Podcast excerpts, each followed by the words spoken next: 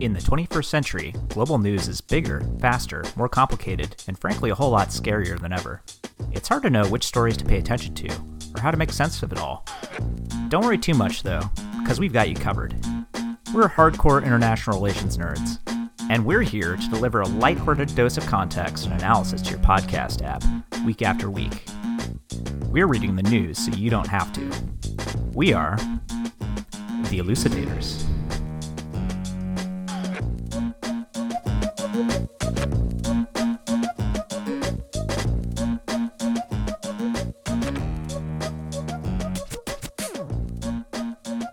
Hey, everybody, and welcome to another episode of The Elucidators. We're coming at you Wednesday, uh, September the 4th, 2019. And boy, do we have a hot one for you. Uh, my name is Steve Pally. I'm with here, as always, with my co host, Sumi Chatterjee. How's it going, Sooms? Good. How are you, Steve? I am good as well. I am tired and confused by trying to figure out what's going on across the pond. Oh, no. What is going on across the pond, Steve? Uh, well, depending on who you ask, we're watching the world's quote unquote most stable government in the United Kingdom either break down or be stretched to its absolute limits. Yeah, it is. Uh, it is a mess over there, and it all comes down to whether or not and how the United Kingdom is going to stay in the European Union. This That's is right. the infamous Brexit debate. This is our Brexit episode. We tried to delay it as long as possible. Turned out to be four weeks. Given what's happening in the UK, we've got to talk about Brexit. This is this is stuff you just don't see very often in international relations, and so we're here to talk about it. Um, shall we quickly kind of run through the right now of what's what's actually going on over there? Because even this is very confusing. Like, forget about like all the background behind it, which we'll get to later but even just understanding the ins and outs of all of the machinations, uh, parliamentary procedures, and craziness that have happened in the past week or so is just almost beyond us as Americans. But we've made a good faith effort. So let's run through it, shall we? So this week, as as we've already said, it's been crazy over there. Part of what's happened is that the uh, the prime minister, the new prime minister for I think it's about six weeks, has has lost his majority in parliament. Right. And and this is of course Boris Johnson. He is the guy that looks like uh, Jeff Jan- Daniels' character in Dumb and Dumber and kind of acts like him too. Yeah, and part of the Dumb and Dumber aesthetic is apparently deliberate. Uh, allegedly, this gentleman, before he knows he's going to be on camera, will muss up his hair. He's actually a very sharp guy, but he likes to portray himself as a bit of a doof. It Mhm. adds to his charm. So, in this past week, the the long and the short of what's happened is first the prime minister asked the queen for permission to uh, suspend parliament for five weeks. Yeah. And this is something that is basically what the British would call completely out of order. It simply isn't done. It has happened, I think, once in modern British history, but it's been about 70 years. Yeah, that's right. So the, the British don't have a lot of written rules and procedures or a written constitution for that matter, but there are very strong sort of procedures and customs in place. And this is a major violation of those procedures and customs. the, you, to your point, the, you have to go back to the 1689 Bill of Rights, which establishes the supremacy of Parliament over the Crown, to go back to the last written document of, uh, of British governance. So the, Bojo kicked. Par- we we call him Bojo. Uh, a lot of people do apparently.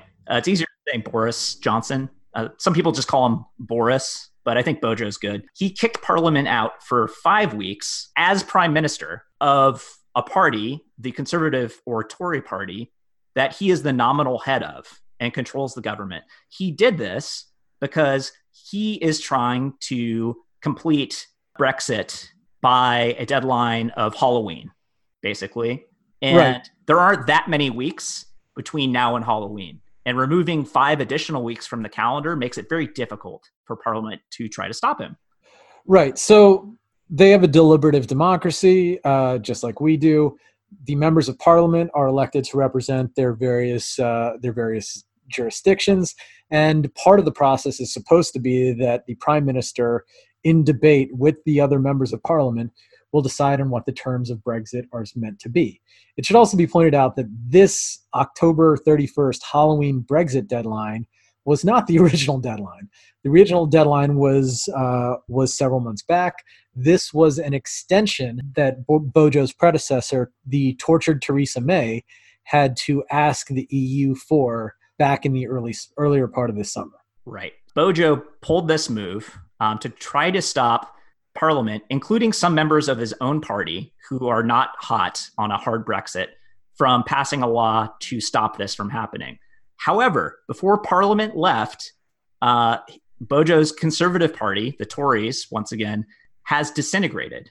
Right. He lost his majority. He's he's lost his majority, uh, including one member who actually stood up in the middle of him making a speech and literally crossed the aisle and sat down next to another party's leader, leader in like a major, major FU moment um, that appeared on Twitter and every place else. It was pretty awesome, actually. And so he's lost 21 of his governing party, including some very, very important old time uh, Tories, such as Winston Churchill's grandson, who is now in his 70s. Yeah, Nicholas Soames has, uh, has left the party of his grandfather and Britain's greatest prime minister. Yeah, and because these 21 Tories did not support Bojo's agenda, they have been expelled from the Conservative Party. Uh, and basically will not be supported by the party apparatus, cannot run under the Tory name in the next election. So there's two things happening here that is causing this Conservative Party disruption. One is the five week suspension, the other is the debate over a hard versus a soft Brexit. Now, a hard Brexit means that the UK will just leave without any kind of negotiations. They're gone. A soft be- Brexit is an undefined thing, because, and I say that because it's been defined many ways at different times over the last several years, which basically means how is the UK actually going to leave the finding different ways in which the UK can leave, whether that means altering trade agreements or migration uh, migration agreements or political agreements between the UK and uh, the EU. I guess kind of one useful way to think about this is uh, analogizing this to a divorce in that there are lots of different types of divorces um, there are amicable divorces, and then there are divorces where you kick somebody out of the house and point a gun at them. And that's kind of the difference between hard and soft Brexit. Soft Brexit, Britain kind of remains in some kind of trade relationship formal trade relationship with the EU. There is no hard border established between Northern Ireland and the rest of Ireland, so goods and services can continue to We're pass. going to go into this Ireland to the to these issues in much more detail. Later. Yeah, the, the point is that they stay a lot closer to the EU. Um, hard Brexit is basically the UK exiting the European Union violently and uh, basically breaking all those trade agreements, reestablishing hard borders, and taking back total sovereignty over what happens to the United Kingdom. Uh, we'll, we'll get into more of that later. Point being, enough of Bojo's party didn't like the idea of hard Brexit that they have deprived him of a working majority in Parliament. So the parliamentary members uh, that are not in favor of hard Brexit, they might be in favor of soft Brexit or no Brexit, meaning staying in the European Union, have basically seized control of the parliament parliamentary agenda from the prime minister, mm-hmm. which is another thing that's not supposed to happen, uh, because a prime minister uh, comes from parliament itself, right? Right. I mean, the long and the short of this is much like Mitch McConnell in, in the American Senate, in order to really wield power, you have to have a majority. Well, Bojo no longer has that majority. Correct. He is now leading a minority government. You have you, you will not be able to govern in a minority he can i'm not sure if he can introduce legislation or not but he certainly can't pass any legislation. Furthermore the house of commons has now passed a bill forbidding hard brexit and forcing bojo uh, to take a three month extension uh, to try to renegotiate brexit with the european union meaning that bojo now has no leverage when talking to the european union. Because the thought was that the halloween deadline would hold the Europeans' feet to the fire.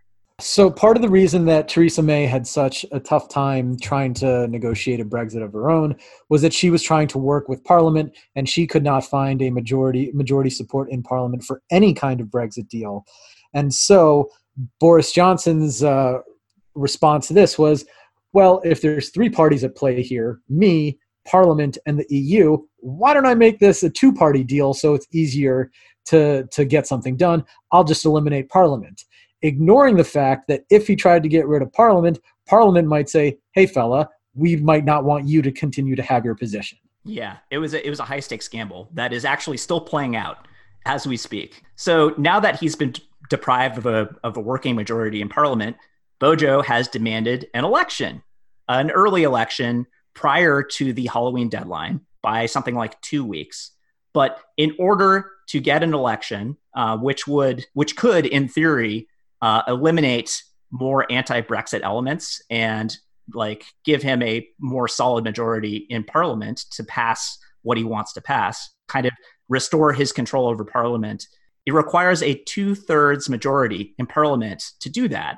Does he have that majority, Steve? He no longer has that majority. Okay. So he uh, has been negotiating uh, with Jeremy Corbyn, who is the leader of the Labour Party, which is the second largest party in Parliament, sort of the left wing counterpart to the Tories. Corbyn has refused to go along with the idea of having an election, probably because he feels unprepared to have a national election in what, four weeks or whatever it would be yeah, six weeks, October fifteenth, right? Yeah. Um, the the hard Brexiters command a plurality, uh, and they're a lot more organized than the soft and no Brexiters, um, which gives them probably some advantages in a national election. But it's still not really clear whether or not they would win a national election or a second referendum, for that matter. But it doesn't matter because there is going to be no second election, uh, at least for the time being, which leaves the British government at a stalemate yeah, man. But Steve, what is the time being? Because we're it's our it's you know coming on close of business on the west coast of the U.S. on Wednesday, September fourth. Tomorrow, there might things might change again. Yeah, no, it's it's definitely a, a fluid situation. All of that has been a mouthful. Uh, we're going to take a quick break, and when we come back, we'll get into an analysis of how we got here. Stay tuned. Hello, valued listeners. If you like what you're hearing on The Elucidators, please do us a solid and tell everyone you know about the podcast. If you really love us, please also feel free to rate us five stars on your podcast store, be it iTunes, Google Play, Stitcher, Spotify, or whatever, and write us a glowing review, because we rely on your positive feedback and word of mouth to grow and improve. And if you have comments or questions, email us at all one word, theelucidators at gmail.com, or tweet us at the underscore elucidators. We may even answer your question on the show. We are back. We just tried to explain uh, the last week of the ongoing Brexit saga. Uh, we thought that we've alluded to sort of events in the past uh, that have been important in getting us to where we are now, which is basically in a huge boondoggle. Um, and now we're going to briefly run through it to try to trace the threads to figure out how we got here. Part of the thing about inter- being in international relations is that you're looking at long term trends in the international system. That means politics between nations. And so this Brexit thing is coming on like a hurricane.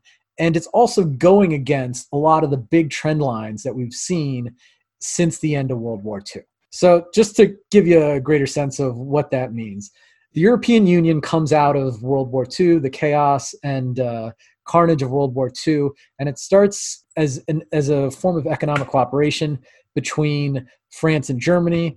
And over several incarnations and revamps, it then grows to include 28 countries, including the including the UK. And part of the UK's membership is that it will accept migration and market uh, market activity all of which is to say people, goods, and services can travel between the 28 countries of the EU without uh, without any borders.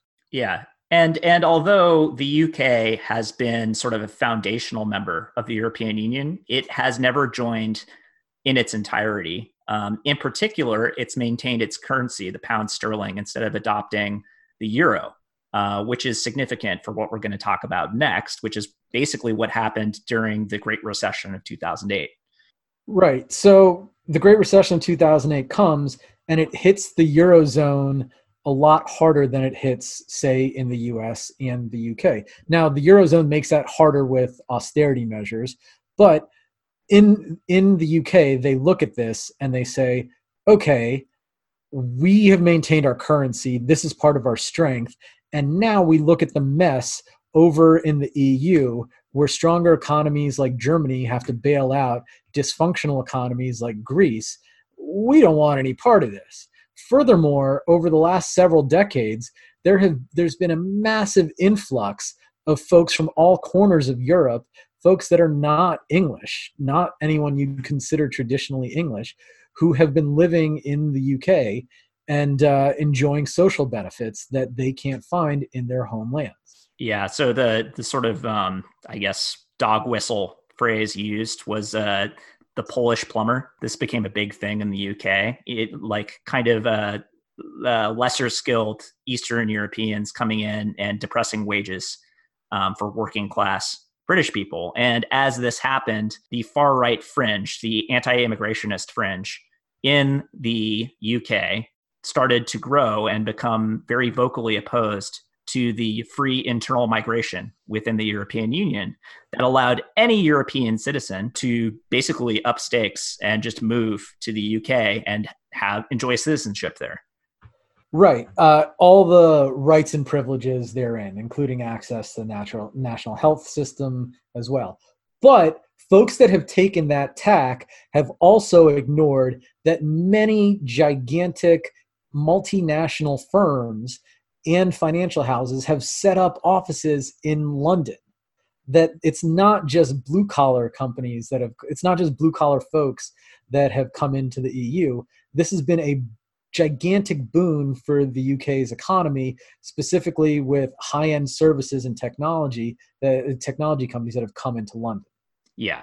So access to the very large European market is pretty important to right. the half a billion people in the UK market without or, having or the EU market. Yeah, sorry, the UK, the EU market. Right. Yeah, it's the it's the largest combined economy in the world. Uh, I think outweighing even the United States um, if you treat the European Union as its own country. And it has some characteristics of a country, but is really more of a supranational organization, as us IR nerds like to call it. Um, it doesn't necessarily have a standing army and stuff like that. Um, but, you know, it does have uh, an integrated market, its own currency, free immigration within its borders, and uh, a very large set of sort of laws and regulations um, regulating everything from uh, what you can produce on farms to uh, sort of uh, emissions controls and things like that. Right. And this is another point of tension. So before uh, Bojo becomes uh, prime minister, he is first mayor of London and then bec- rises to become a member of parliament and Theresa May's foreign secretary. Uh, back in 2013, he says something to the extent of sometimes these EU rules sound simply ludicrous, like the rule that you can't recycle a tea bag, or that children under eight cannot blow up balloons, or the limits on the power of vacuum cleaners. Sometimes they can be infuriating, but like the time I discovered in 2013 that there was nothing we could do to bring in better designed cab windows for trucks to stop cyclists from being crushed. If it had been done at the European level, and uh, anyway, you go. He goes on. Yeah, we don't know how many of those things he made up. Um, he's a bit of a fabulist, like this other guy we know in the United States.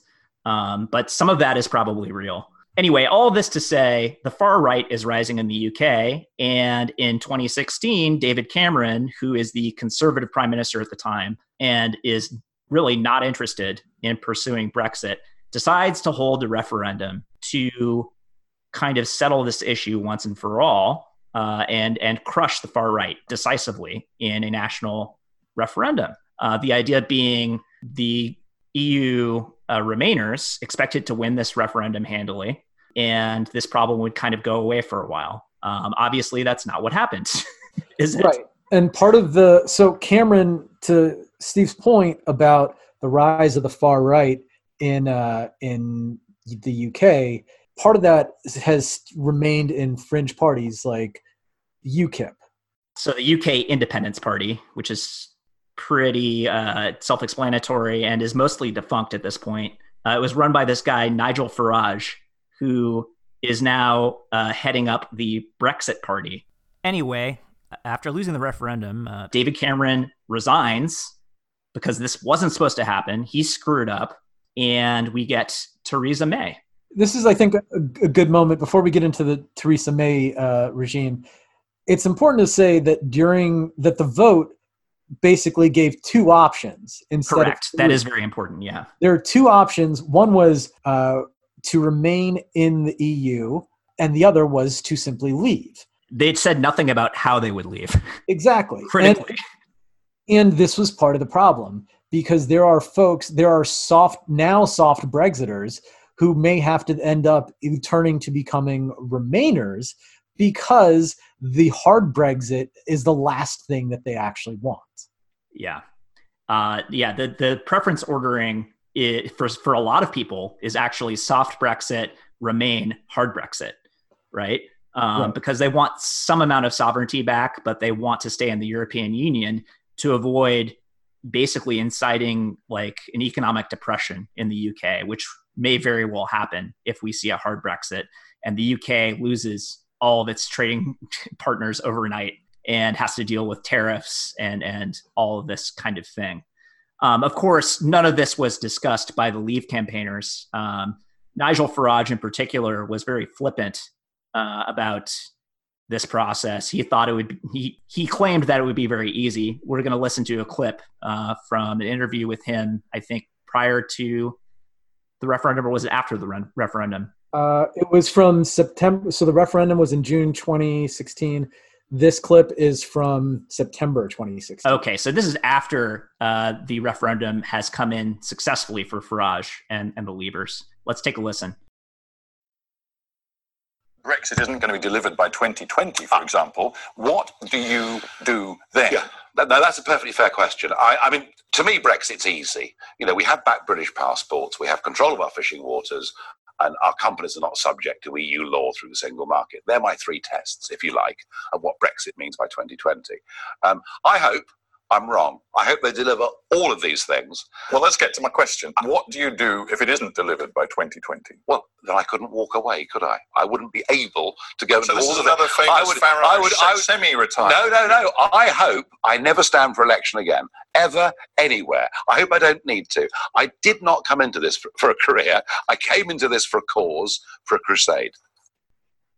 Right. Yeah. So the idea was we're going to make the UK great again, and this will be easy. It'll be a walk in the park. Um, if for some reason it's a problem, then I'll come back into politics, but it's not going to be a problem. Right. And you can hear from Farage, he's clearly not a details guy. and part of one of the big problems that has come up in uh, in this in the last in the three plus years since the Brexit referendum passed has been the quote Irish question. Oh Steve, my gosh. Talk a little, yeah, Steve, what is the Irish question? Right. So, uh, one of the major sticking points in the whole Brexit debacle when negotiating Brexit has been the status of Northern Ireland vis a vis the rest of Ireland. Now, you may or may not be aware, um, the Irish island has a pretty fraught history um, and actually underwent a pretty nasty civil war. As recently as 30 years ago, people were getting shot in Northern Ireland um, quite routinely by snipers. Bombs were blowing up all over the place, including in London. Um, and this resulted in, I think, hundreds of casualties, maybe thousands on both sides over a very long period of time called the Troubles. So, yeah, so the, the long and the short of this is the UK is made up of Scotland, Northern Ireland, Wales, and England. Uh, what happened with Northern Ireland is through this is actually a triumph of European diplomacy that through 30 years of pretty rough conflict that didn't just stay in Northern Ireland, it spilled into England as well. There was able to be a, a peaceful and lasting peace until now called uh, the Good Friday Accords, which led to the creation of, of Northern Ireland as a country that would be part of the UK. And as part of this, there would be no border between Northern Ireland the six counties of Northern Ireland, and the Republic of Ireland. Yeah, and this worked because the UK and the Republic of Ireland were both members of this larger European Union organization. So it actually made sense. Right. And economic economic ties between Northern Ireland and Ireland increased in the 21 years since the Good Friday Accords. Safety has safety has been restored. And now post in this Brexit confusion, there is a crazy thing that's happened, which is now a sizable percentage of, of folks that want of Northern Irish that wanted to keep in Northern Ireland are now starting to lean towards reunification with the Republic of Ireland, right? The UK. All of this is important because uh, Theresa May, who's the next prime minister after Cameron, negotiates a soft Brexit deal with the European Union called the Chequers Agreement. And critically, the Chequers Agreement includes something called the Irish backstop, which guarantees no hard border between Northern Ireland and the Republic of Ireland post Brexit. Um, but the hard Brexiters really don't like this idea because it means that they're still effectively in the European Union. Um, so Theresa May tries to get the Chequers Agreement through Parliament three times and is voted down three times, including by hard Brexiters in her own party. So she eventually just quits earlier this year. And that is how we get Bojo, Boris Johnson, in July of 2019, right? Right. Theresa May can't, she cannot satisfy the Remainers because she's trying to push a soft Brexit through. And she can't satisfy the hard Brexiters because she can't push a soft Brexit through. Right. And I, to add yet another layer of irony to it, she was initially a Remainer. She wanted, right. she like David Cameron wanted no part of this whole mess. Yes, but at the same time, she also wanted to respect the results of the referendum because that's what you're supposed to do in a country that follows the rule of law. In 2016, it is the case that the citizens of the United Kingdom chose to leave the European Union. They made no choices about any of the details, unfortunately, but they did win that referendum. So the idea was well, our duly elected representatives in parliament have a responsibility to figure out how to do that. Um, and that's what Theresa May tried really hard to do for three years and failed. Um, in comes Bojo. Bojo says that he wants soft Brexit, but in order to get a better deal from the EU, a quote unquote better deal, he needs leverage. What does that mean? Uh, honestly, I don't even know. I've been trying very hard to keep up with him, but I don't know what he means when he says right. It. Well, what what he means is basically, um, a hard Brexit is going to do damage to the European Union as well as the UK.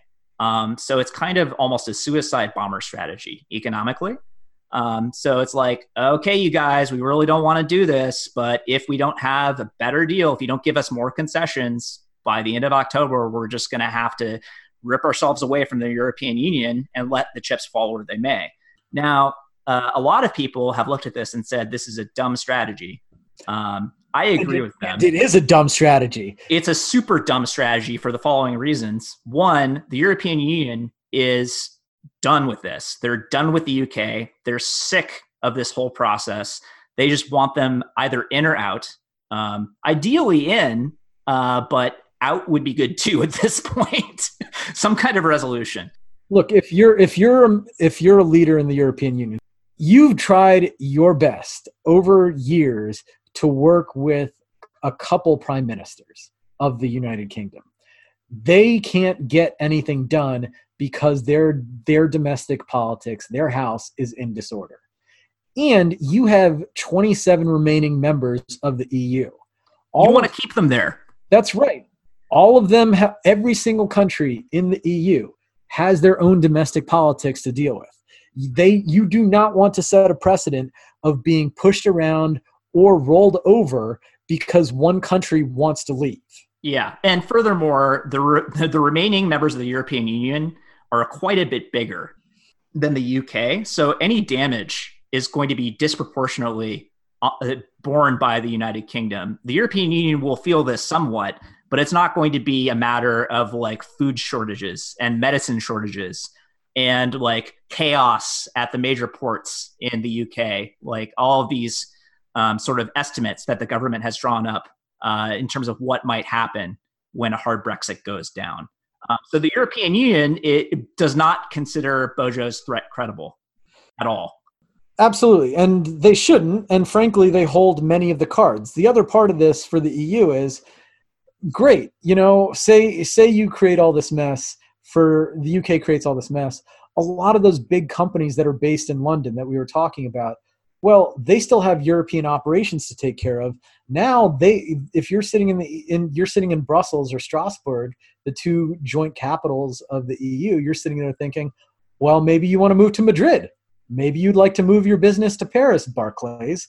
You know maybe that there maybe there's a better business for you in the european market with the 450 million members of the eu than there is dealing with the dysfunction of the uk yeah, and to to that point, which is a great one, I I think it's also the case that if you're running a multinational, you like certainty, even if the even even if you like um, you know, having a slightly better deal or better terms or something like that in one place. Uh, if that place has really volatile policies and they don't have their house in order in terms of regulations and rules and laws, you'd rather go someplace else that is maybe a little bit more expensive, but you can be certain will not be changing the rules every year for the next 10 years, right? Um, and it's starting to look like the United Kingdom may itself be co- coming apart at the seams as part of this process. There's a non-zero chance that if the hard if the hard Brexit scenario goes down, uh, the uh, UK could lose both Scotland and Northern Ireland. Right. So this is, I think, a, a, good moment to kind of take a step back uh, and talk about the bigger international relations trends.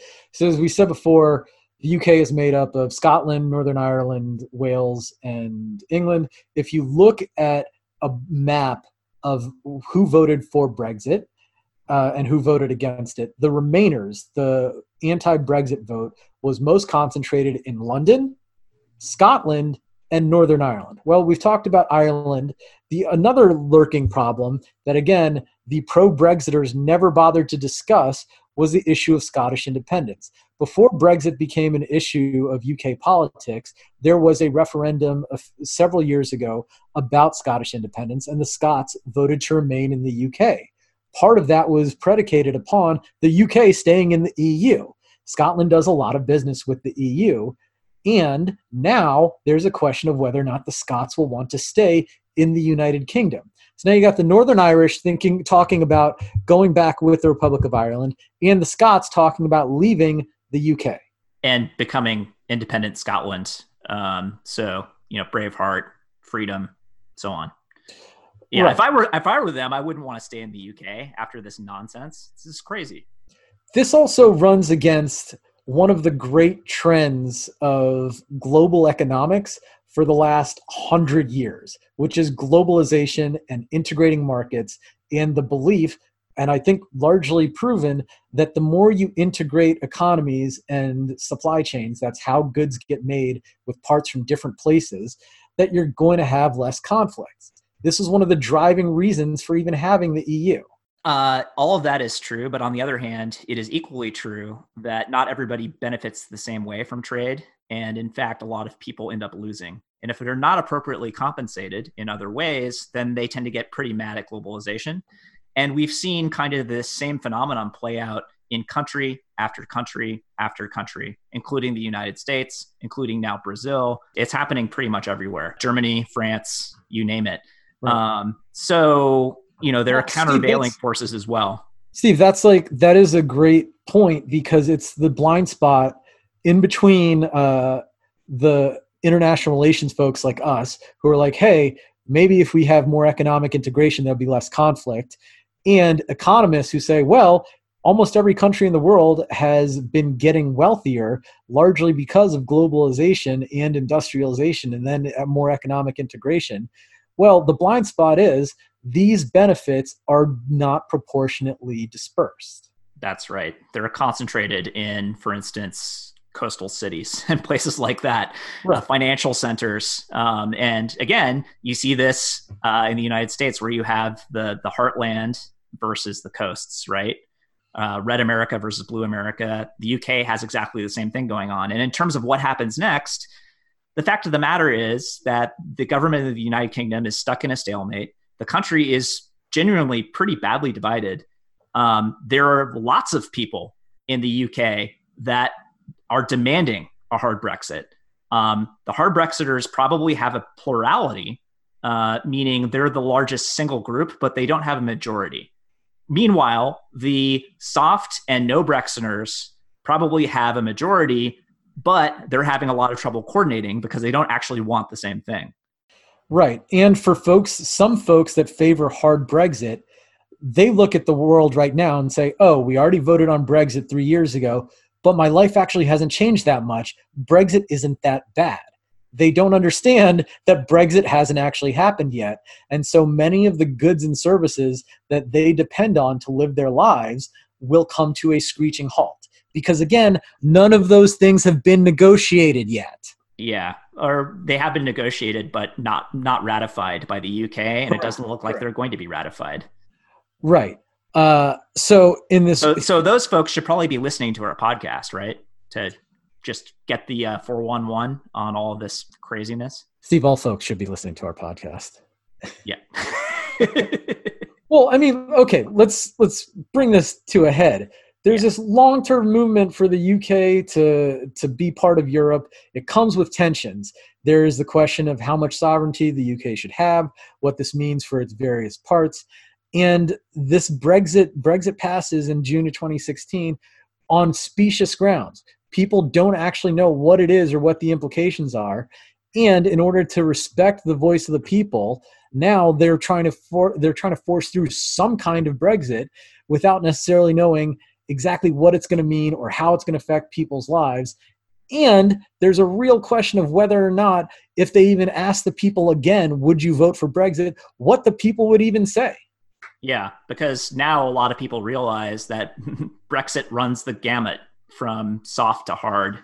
And there are a multitude of potential Brexits, um, all of which have their own wonderful colors, shape, and size. Um, it's just a, a whole menu of awesome things to choose from.